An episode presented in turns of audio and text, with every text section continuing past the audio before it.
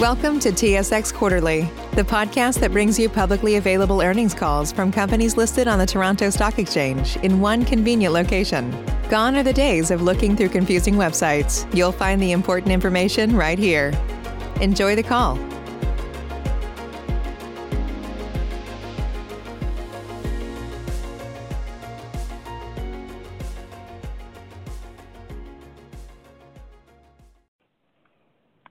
Good day and welcome to the Cogeco Incorporated and Cogeco Communications Incorporated Quarter 1 2022 earnings conference call. Today's conference is being recorded. At this time, I would like to turn the conference over to Mr. Patrice Ouimet, Senior Vice President and Chief Financial Officer of Cogeco Incorporated and Cogeco Communications Incorporated. Please go ahead, Mr. Ouimet. Thank you. So good morning, everybody, and welcome to this quarterly conference call, which uh, Philippe Jetté and I will present. So again, as we begin this call, I'd like to remind listeners that the call is subject to forward-looking statements, which can be found in our press releases issued yesterday. I'll turn the call over now to Philippe Jetté. Merci, Patrice. Good morning, and thank you all for joining us to discuss the financial results of Cogeco Communications and Cogeco Inc. Let me first note that we are satisfied with Cogeco Communications' overall performance for the first quarter of fiscal 2022, which is in line with our expectations in our Canadian operations and slightly ahead in our U.S. operations. On the radio side, Cogeco Media continues to face pressure from a slow advertising market in light of a COVID-19 pandemic and current supply chain disruptions impacting many industries. However, all in all, these results position us very well to start on our fiscal 2022 on a solid footing. Let's start with our U.S. operations recent initiatives. We closed the Ohio acquisition on September 1st, which added nearly 690,000 serviceable households and businesses to our footprint. The integration of these assets is advancing well and according to plan. This acquisition represents a strong strategic fit for Cogeco Communications, as it is complementary to our existing U.S. footprint and capitalize on our existing American platform. On January 10th, our U.S. subsidiary announced a full rebrand, changing its operating name from Atlantic Broadband to Breezeline. With the recent acquisition of Ohio and other expansion initiatives, the rebrand aims to better represent its geographic reach, which is now beyond the eastern seaboard, the breadth of its product line, and a pledge to an excellent customer experience. As part of the rebrand initiative, Breezeline launched Breezeline Stream TV, a cloud-based IPTV service allowing customers to access live and recorded programs through a single, very easy-to-use interface on every device inside and outside the home, in addition to several popular streaming application. Breezeline will gradually roll out this new offering across its footprint during the year. We expect the new offering to contribute to free cash flow as it is more capital efficient and allows for customer self-installations. Breezeline is moving along with its plan to invest approximately 82 million dollars US in network expansions in fiscal 2022 to reach nearly 70,000 additional homes and businesses with fiber to the home services. Franchise agreements have been obtained in multiple communities in New Hampshire and West Virginia, and many other franchise agreements should be concluded in other states in the current fiscal year. It is an exciting period as we are planning to have our first commercial launch within a few weeks. And At Cogeco Connexion, we are also progressing well with our network expansion projects, where we are planning to increase the number of homes passed by 3% by fiscal year-end. The 13 high-speed internet network expansion projects, which were awarded in several regions of Quebec, are expected to be completed by September 2022. In addition, we are active in several projects in Ontario, with more to come as a major broadband funding program is being launched in the province to connect additional unserved and underserved regions.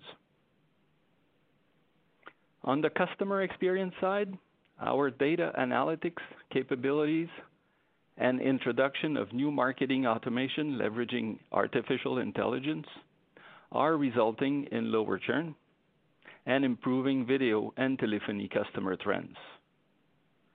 We are also continuing to gain traction with our cornerstone high-speed internet services and with Epico, our IPTV entertainment service.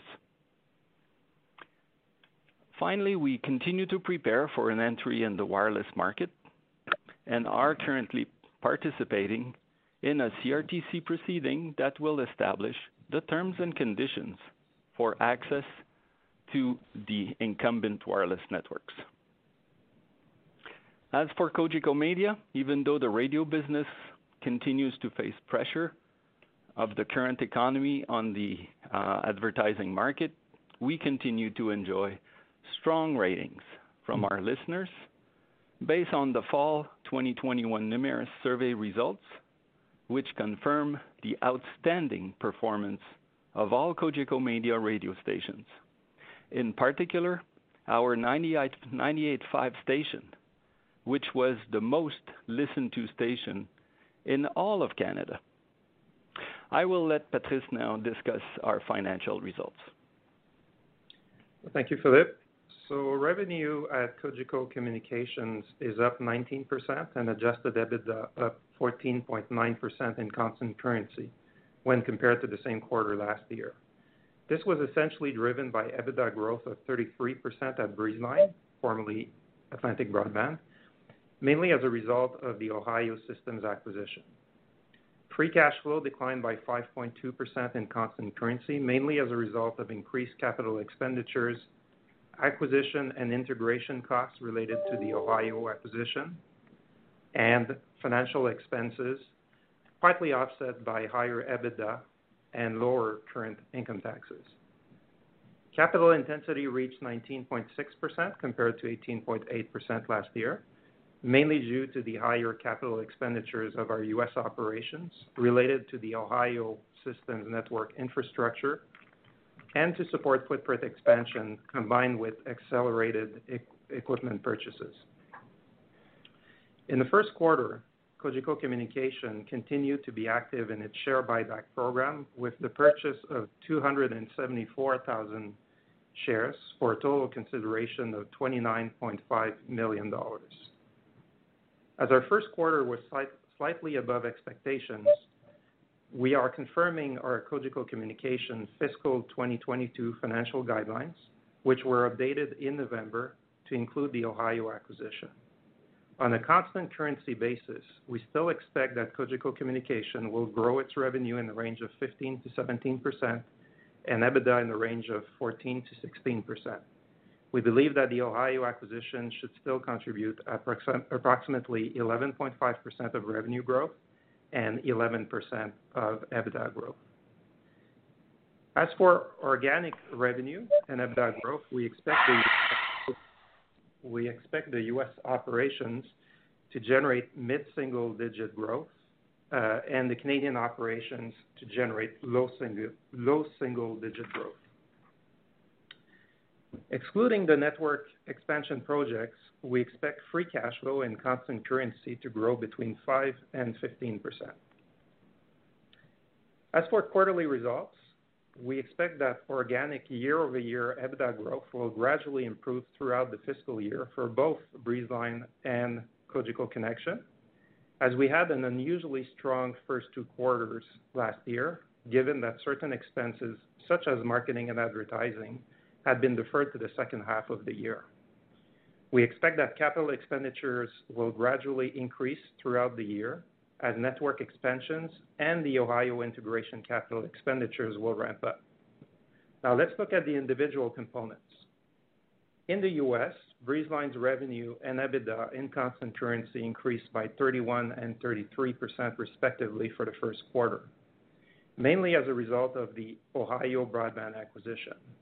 Now, if we exclude the Ohio impact, revenue in constant currency increased by 4.6%, mainly as a result of annual rate increases implemented for certain services and a higher internet service customer base and a higher value product mix, partly offset by lower advertising revenue, as last year was an election year in the United States. EBITDA, excluding the Ohio impact in constant currency, increased by 4.3%, mainly as a result of organic revenue growth, partly offset by rebranding costs to Breezeline and higher marketing and advertising activity. We expect a similar organic EBITDA growth trend in the second quarter as we continue to invest in the rebranding, which will then be followed by stronger growth in the second half of the fiscal year.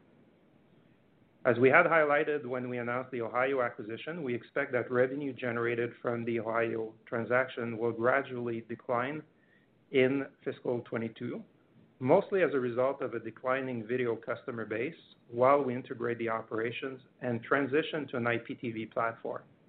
But we do expect the EBITDA to remain stable.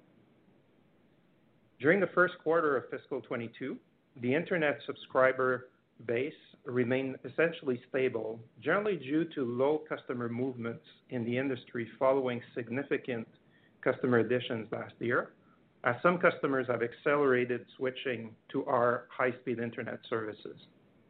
Other factors include more seasonal disconnects uh, this year, which were unusually low last year in the context of the pandemic. More non-pay disconnects due to the lapsing of some COVID relief programs in the U.S., less bulk unit connections uh, this quarter, and competitive offers in a portion of the footprint. We do expect that internet customer growth will resume throughout the remainder of the fiscal year.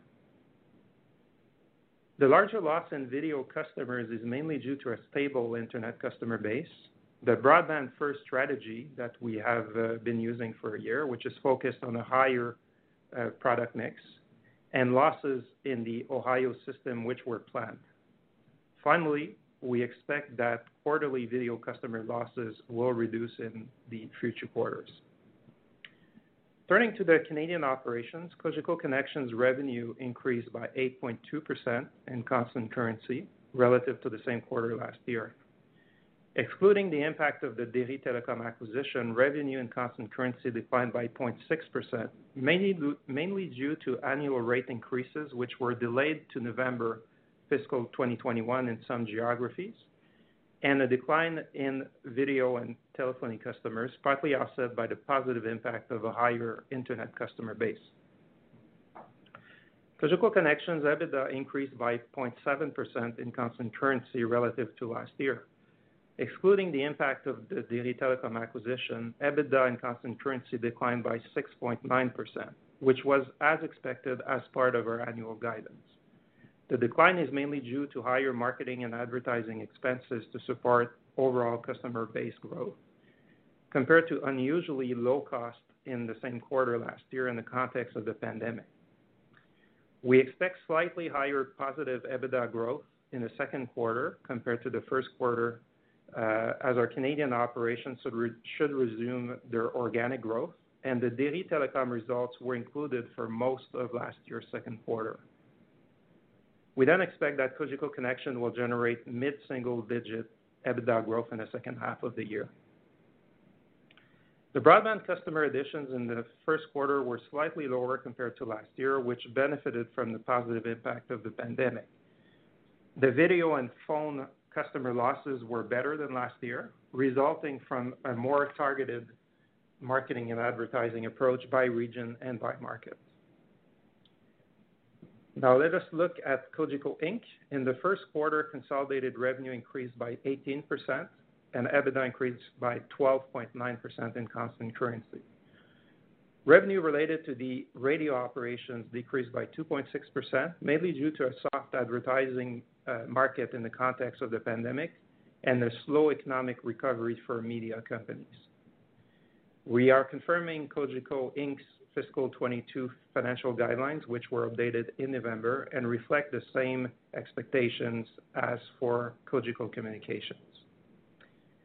Cogeco Inc. also announced yesterday the launch of a normal course issuer bid to acquire up to 325,000 subordinate voting shares over the next year.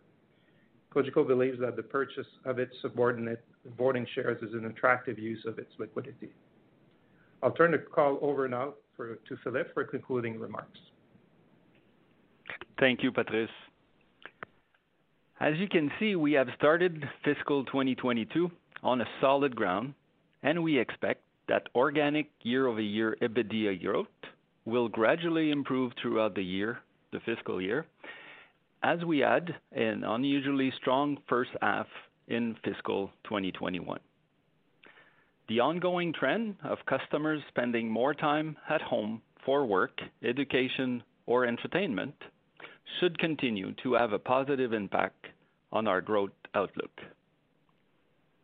Finally, I would like to give an update on Cogeco's commitment relating to environmental, social, and corporate governance.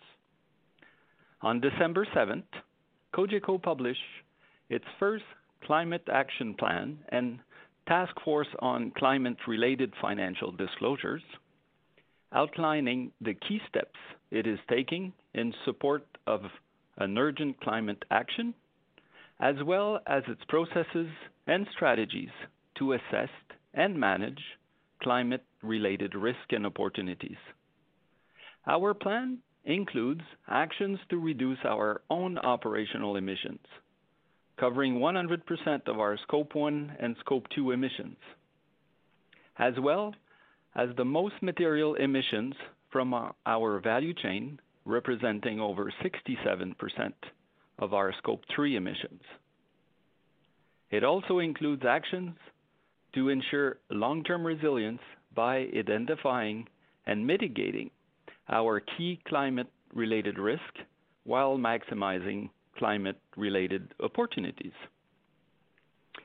A few weeks after receiving His Royal Highness the Prince of Wales Terra Carta Seal in recognition of our commitment to creating a sustainable future, Cogeco received on December 7th the prestigious A rating from CDP. This rating demonstrates Cogeco's leadership and commitment to best practices in governance, disclosure, and emissions reduction. We are proud of this achievement. Only three Canadian companies achieved this score, and none of our peers in Canada and the U.S. made the A list.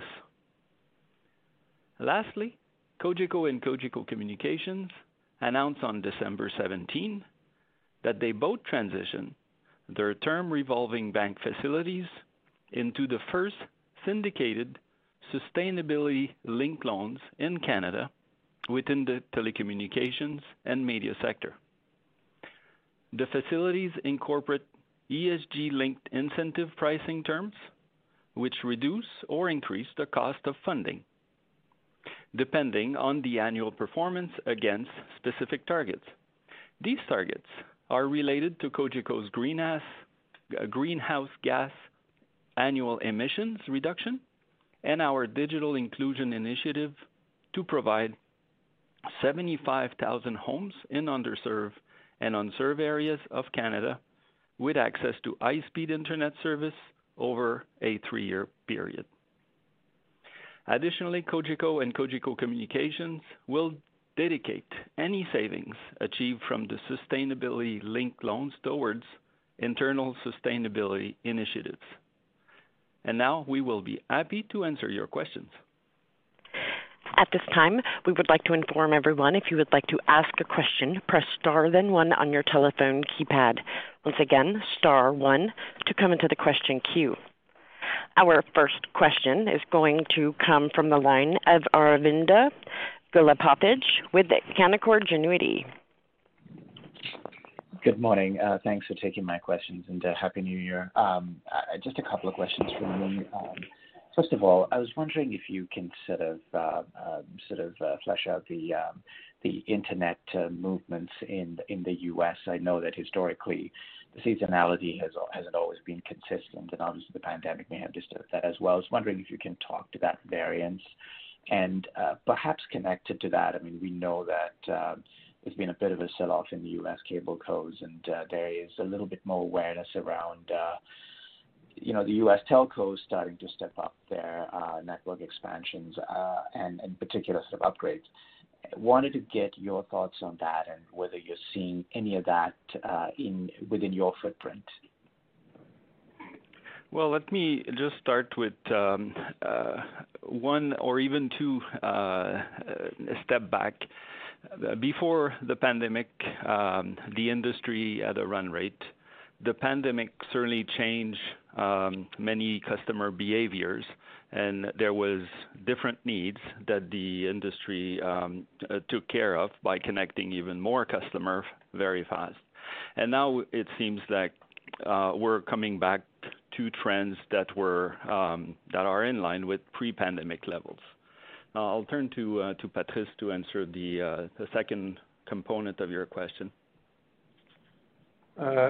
Uh, in terms of the uh, build-outs of uh, phone companies with fiber to the home, we we have seen some announcements as well, but I would say we have seen little impact so far. Um, so we'll have to see in the future, but I would say at this point, we're not really seeing much action in terms of converting DSL into fiber to the home. And just coming back to the question on internet. Yeah, so we did run uh, with uh, fairly high internet subs uh, over the last two fiscal years. There is less activity right now, and we believe that a portion of customers have made the switch as people were spending more time at home, switch from competitors to our high-speed internet products and the other products we offer. Uh, we do expect that the attractiveness is there, and we'll continue to add uh, subscribers, and we do expect future quarters to be more active than what we saw in Q1. Uh but there is a bit of a pause from there. Uh, other items relate to you were mentioning seasonality. Last year, we had less disconnections due to seasonality than usual, and we believe it's also due to the pandemic. People were moving less than before, spending more time at home as well. Uh, Whereas this year we're a bit more back to normal. Um, We also had this quarter less bulk additions in the Florida market. Uh, This varies by quarter, but it was a softer quarter. Uh, We expect the next, at least the next two quarters to be more active in Florida. And um, um, and the last piece would be the non-pay disconnect.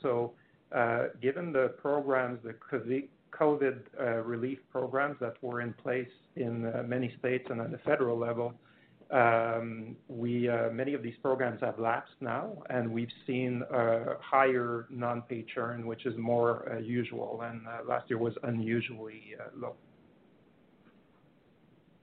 Okay. Thank you uh, for those. Uh, thank you for that color. Um, and then uh, maybe for Patrice, switching over to CapEx. Um, obviously, you provided very specific guidance on 2022. Um, how should we think about network expansion options going into 2023 and beyond? You know, are we likely to see perhaps more initiatives on the U.S. front as you sort of exploit the sort of the new legislation there? Or, um, you know, is that sort of uncertain at this point? Yeah. So uh, this year we're planning to spend between 240, uh, sorry, 230 and 240 million dollars, and that's Canadian dollars, uh, total in network expansion. And at a high level, it's approximately half and half between Canada and the U.S. Um, Canada right now is very focused on the build in Quebec, uh, which has to be done by September 2022. Uh, there will be little in the uh in Quebec in the next uh, fiscal year. Um, we do have smaller projects in Ontario that are ongoing and that will carry over in the next year. But there is also um, a new program coming up in a few months. It's gonna be an auction, actually, in Ontario. Uh, we're gonna be participating, but it's difficult to say exactly uh, um, how big it will be until we go through the process. Uh so that's Canada. And uh, in the U.S., um, we are planning to add about 70,000 homes passed this year. The timing can sometimes change by a quarter, but that's the plan for now. Um, we like this business. Uh, it's something that we've been doing in Florida for uh, a long time, and we're targeting mid-teen unlevered returns on this expansion. Uh, so, as Philippe said, we're gonna have our first network, a very small one that's gonna be live very soon from these expansions. And then throughout the year, especially in the last few quarters of the year, we will have the bulk of it. Um, I do expect that we will be doing more in fiscal 2023. Uh, the pace of it will depend on how attractive we uh, see the different opportunities uh, for growth. Um and I would not say it's a permanent situation, but I would I would expect the U.S. will remain active in fiscal 2023. Maybe one last point on this is that um, this year is more of a build period. In fiscal 2023, we do expect to see the benefit of uh, additions of uh, PSUs and uh, obviously some revenues and EBITDA, but I would say the bulk of the EBITDA contribution will come the next year. But you you should start seeing meaningful additions of subs in fiscal 2023. Okay. Thank you very much. I'll pass the line. Thank you. Our next question will come from the line of Jérome Dubreuil with Desjardins. Merci. Bonjour tout le monde. Euh, thanks, everyone. Um, on wireless in the U.S., uh, in the past, you appeared to be a bit more focused on M&A and had no intention to partner uh, in an MVNO model. Um, I wonder if you can comment on if your thinking has evolved in terms of uh, stepping into wireless in the U.S. recently. Well, Uh, bonjour, Jérome. It's all prioritized with the size of opportunities, uh, our capacity to execute um, on the short and the midterm timeframe, as well as the return uh, we're expecting to get. So right now, at this point still in the U.S., we see very strong opportunities to edge out, to expand our networks um, with very high quality fiber to the home networks, um, increase our shares in adjacent uh, market share in adjacent footprint. Uh, that is still at the very top of organic or edging out uh, growth right now. We are interested in Canada on the wireless side. We all know that. We are aware of what to do in the U.S., but it's all a question of Um, prioritization. Right now, the network um, expansion, the wireline network expansion in the U.S. are top of our list. And we uh, need to know as well, uh, in the short future, what the Biden infrastructure program will look like. There's another $40-some billion uh, in subsidy that will cascade down to the states. That program is not very well known at the moment in details, but we will continue to monitor that. Okay. Thank. That's helpful. And um, also with the uh, with the Omicron wave we're we're seeing right now, uh, obviously this has not impacted the quarter you just reported. Uh, but wondering if so far you are seeing maybe similar impacts to to last year on the January one or maybe more muted impact. Well, on the telecommunication side, our operations, our 7/24 operations are very robust against the pandemic right now. We have very good process. Uh we we can cope with the different uh the different uh regulations that are coming from the different states very well. On the media side, uh, it's actually more the markets that is being impacted right now. We have uh, several segments of the market that has not resumed an economic recovery, uh, so they they don't really advertise at the moment. And others have supply chain disruption or labor disruption. Some some segments have have actually quite strong demand, but since they can supply to that demand uh, with uh, shortage in products or labor, uh, they they are slow on advertising. That's helpful. Merci. Our next question will come from the line of Vince Valentini with TD Securities. Thanks very much. First, Patrice, can I try to clarify a couple of the U.S. broadband um, things you talked about? In your prepared remarks, I think you said for the rest of the year you expect positive internet adds, but you said it pretty fast. I just wanna make sure that's what you said. Uh, that's right. Perfect. The um, churn and the non-pay churn you talked about, if you just look at overall churn of your broadband subs in the U.S., can you tell us if that was stable year-over-year, or did it increase? Uh, I would say we're closer to uh, usual trends, uh, whereas last year was unusually low. Um, obviously, as as there were a lot of restrictions on people moving and people were highly working from home and also getting education at home, um, we had less interest from customers to make switches, especially leaving us. Uh, we had people interested in moving to high-speed internet on our network, but less people uh, uh, leaving us or actually moving houses as well. So that was a bit slower last year. So I would say we're more back to normal at this point. So if I look back to two years ago in the first quarter of 2020, your churn would be pretty similar this quarter? Yes. At a high level, yes. Yeah. Okay. It's the acquisition that's a bit Uh, slower than usual for the reasons I mentioned. Uh, a slight, probably a slight pause or a bit less demand as a lot of people have already moved to our networks in uh, the past two years. This will pick up as well. And last on this topic, the seasonal disconnect, can you just fill me in on that? I assume this isn't Florida, 'cause in Florida, people would be going there in the winter months, not leaving there. Is there some region where you have a lot of seasonal households? Uh, we we do have households uh, along the coast, so it's not just in Florida. Actually, Florida, uh, we have a sizable bulk um, business. So what whatever is in the bulk contract does not move. It's a yearly contract, but we do have add-ons. So some of the contracts will provide just video, for example, and people will take retail internet. So these can uh, be disconnected potentially.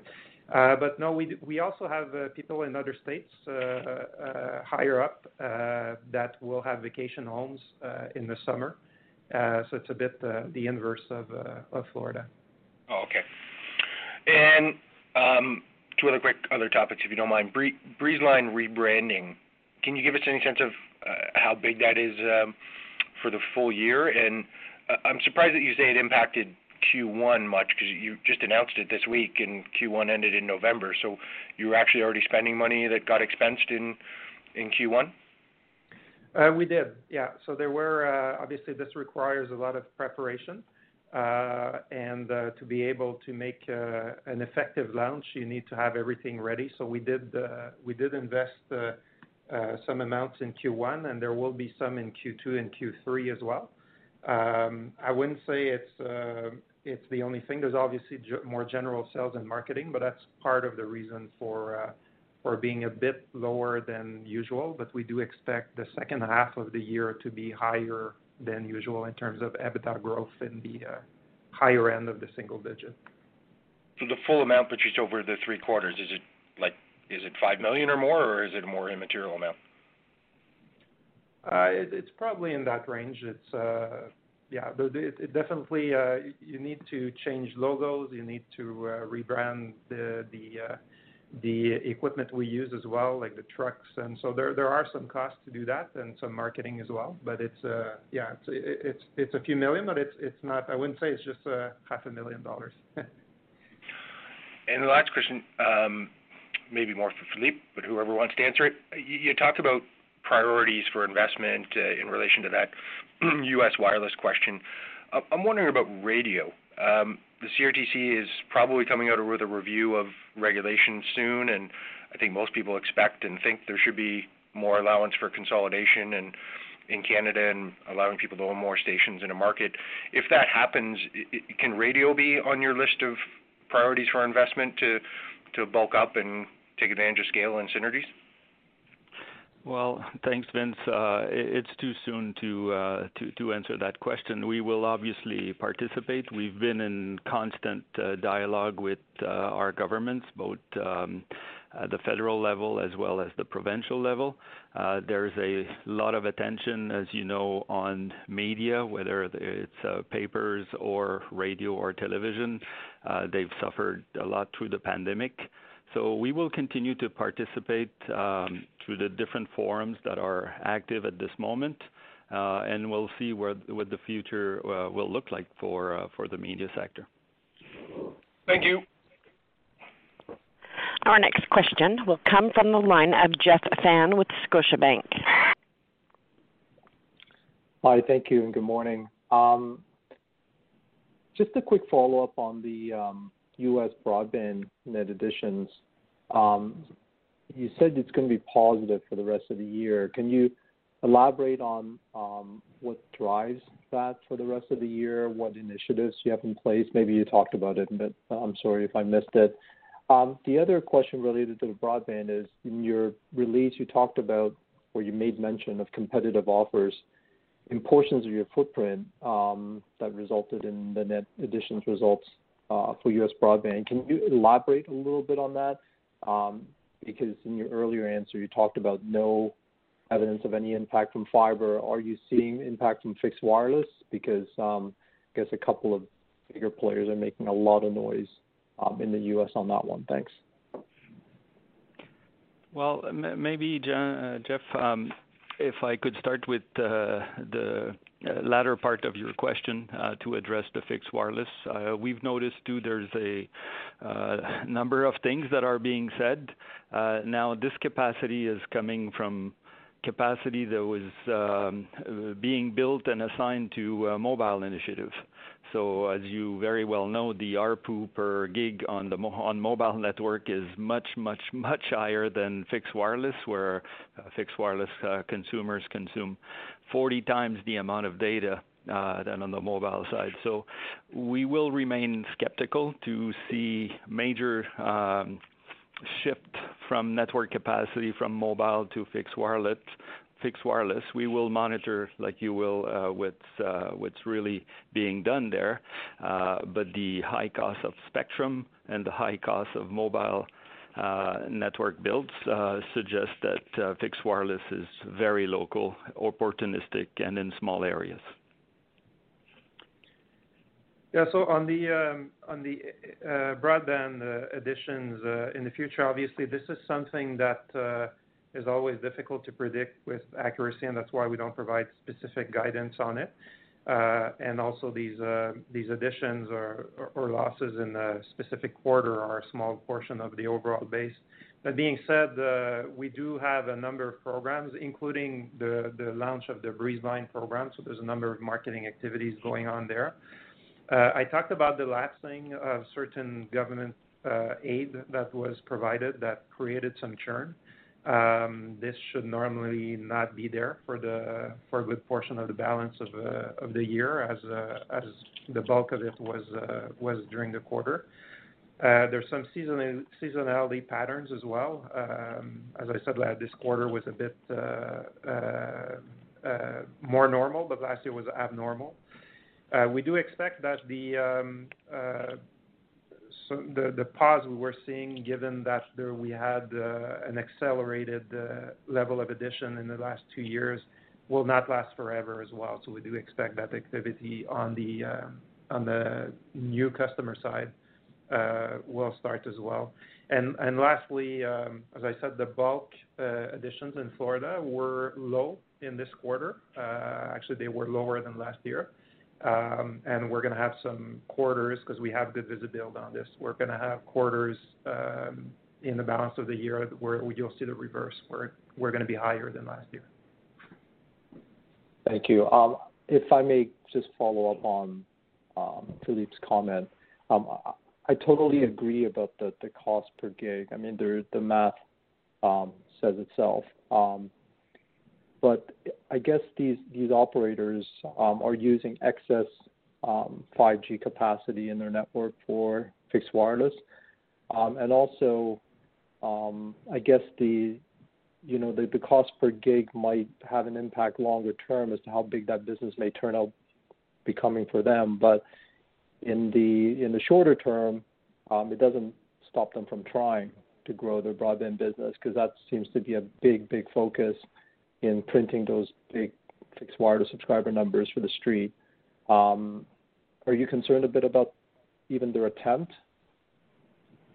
No, we're not concerned. As I said, it's going to be localized, it's gonna be opportunistic. But the high cost of mobile spectrum is is sunk, Uh, and and it won't go away. So eventually they'll have to bring back that capacity in line with the business model that brings the ARPU at the right level.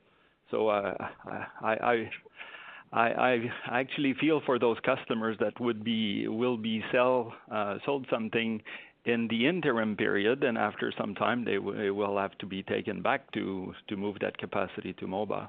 So it won't be a great customer experience uh, eventually. Okay, fair enough. One last question just on wireless in Canada.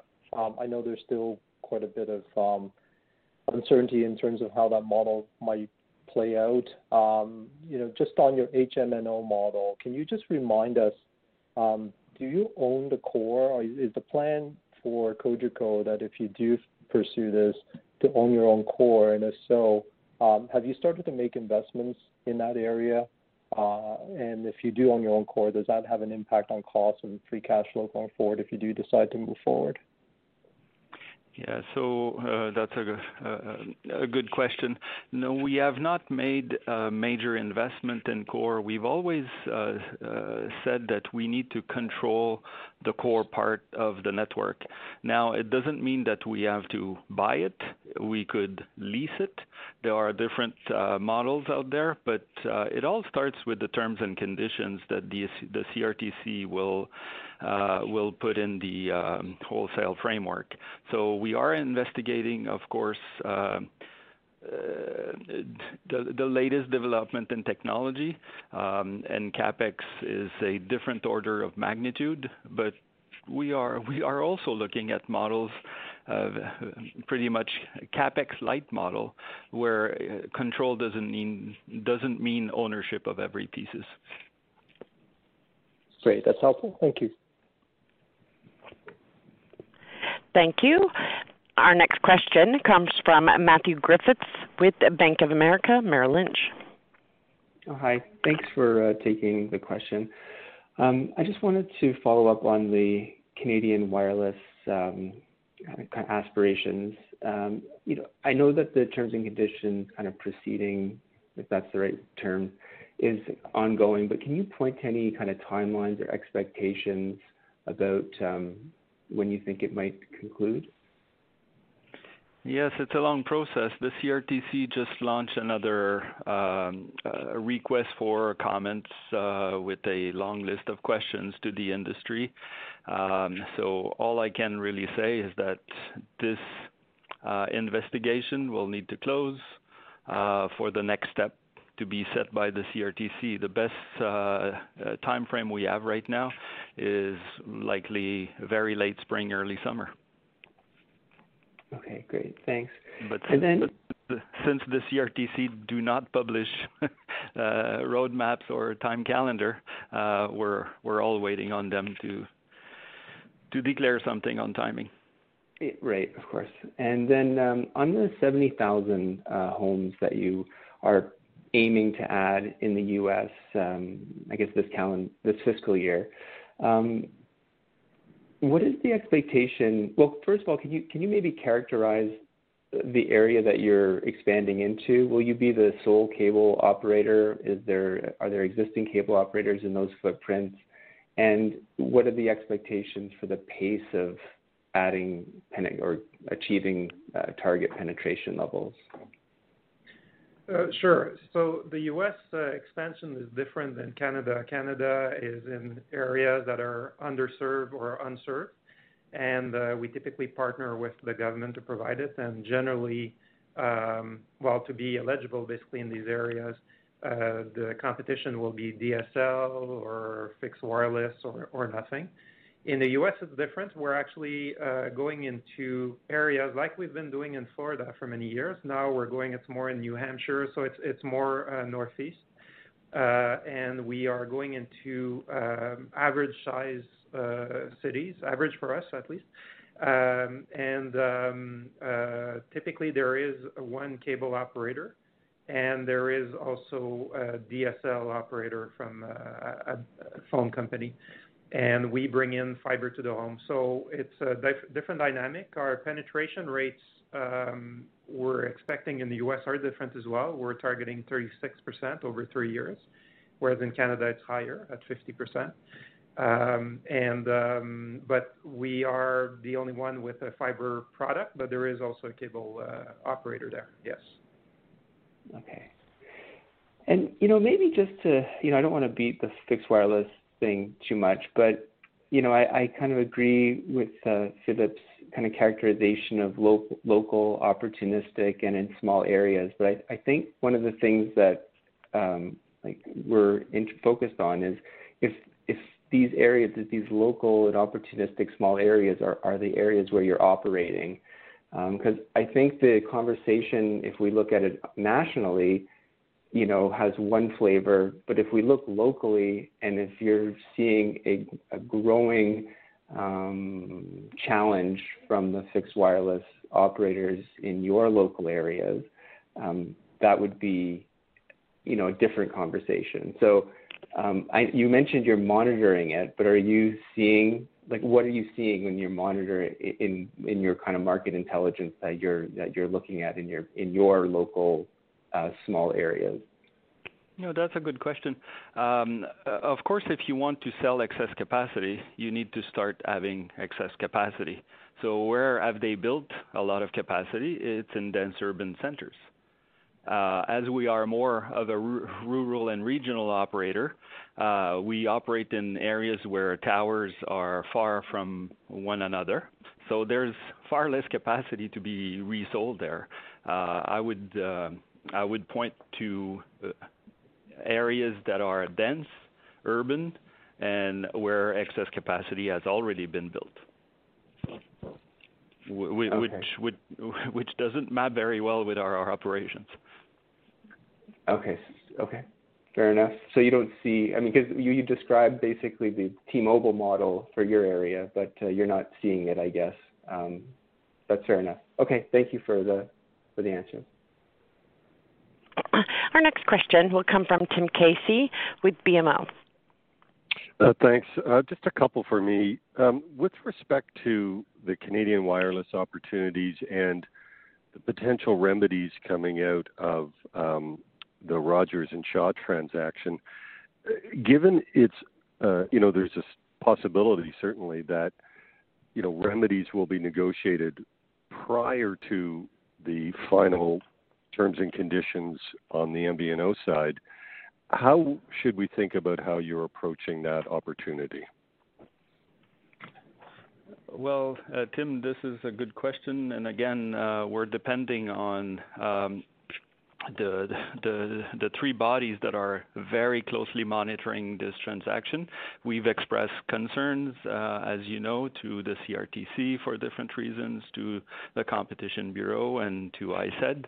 Um, now, uh, they are running their analysis and evaluation right now. Uh, um, it's not known exactly the conclusion that they will draw, each of them, so we still need to give it a little bit more time to see where the the three uh, analysis will will point to. Uh, so, uh, we could speculate a lot, but right now, let's give them the time to to achieve some analysis and results, and we'll see. Okay. Related to that, you know, there is, um, you know, some speculation in the market, certainly from your investors, with respect to the block of shares owned by Rogers. I know this is a topic that's been on or been around for a few years, but just in, given the um, the accelerated CapEx initiatives you have, which are clearly all on strategy, at a high level, what would your appetite be or where would um, the potential to repurchase shares be within your capital priorities? Yeah. So it's uh, it's definitely part of uh, the capital uh, deployment, and we've been active in with a normal course issuer bid. So if this situation presented itself, we could play a role, and that's what we've said all along. It's um, although it would be a role because it's it's a sizable investment. But we uh we do believe that it's uh, buying back our shares is a good investment of uh, capital as long as we can pursue uh, the other things we're doing. And fortunately, we're in a good financial situation and generate a lot of free cash flow. Now, given the various acquisitions we've made in the past year, our leverage is a bit higher than uh than our target. Our target long term is 3x, three turns of EBITDA. Uh, but we do have uh, some capacity to play a role if ever this uh, came along. Thank you. Thank you. And our last question for the day will come from the line of Drew McReynolds with RBC. Yeah, thanks very much, and Happy New Year, everyone, and thanks for squeezing me in. Two clarifications.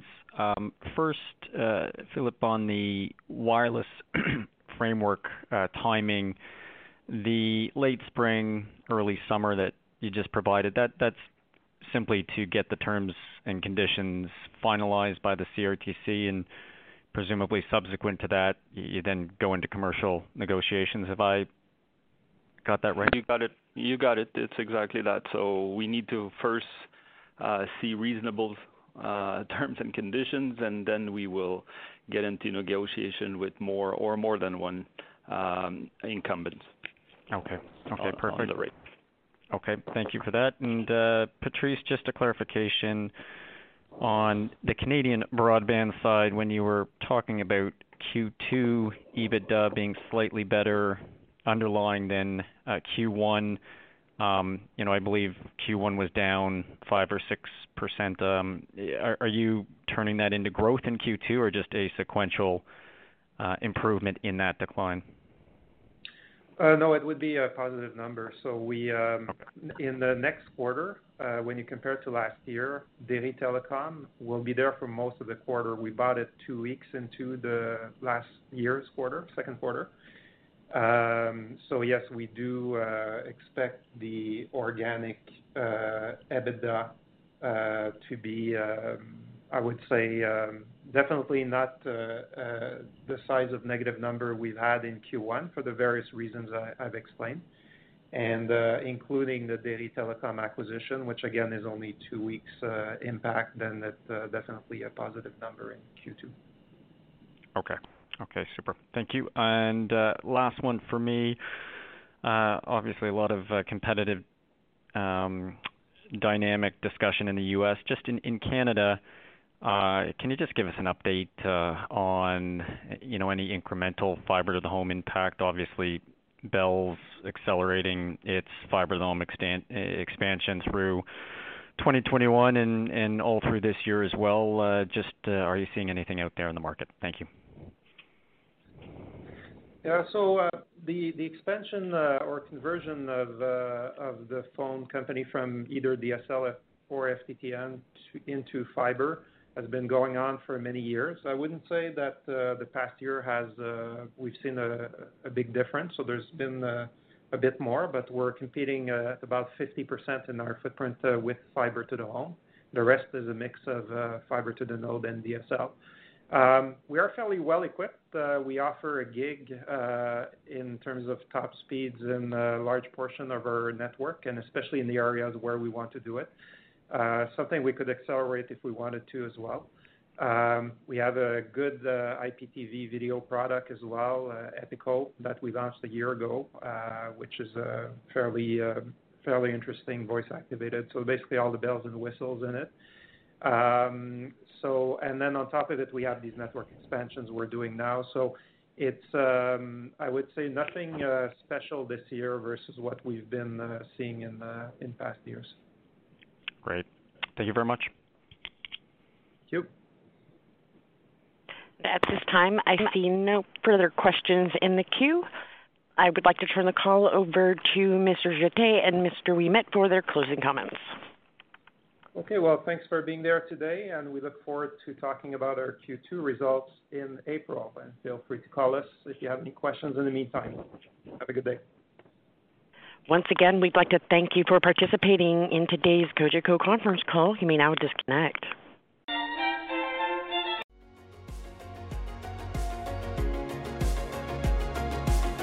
Thank you for listening to TSX Quarterly. If you enjoyed the cast, remember to leave a good rating.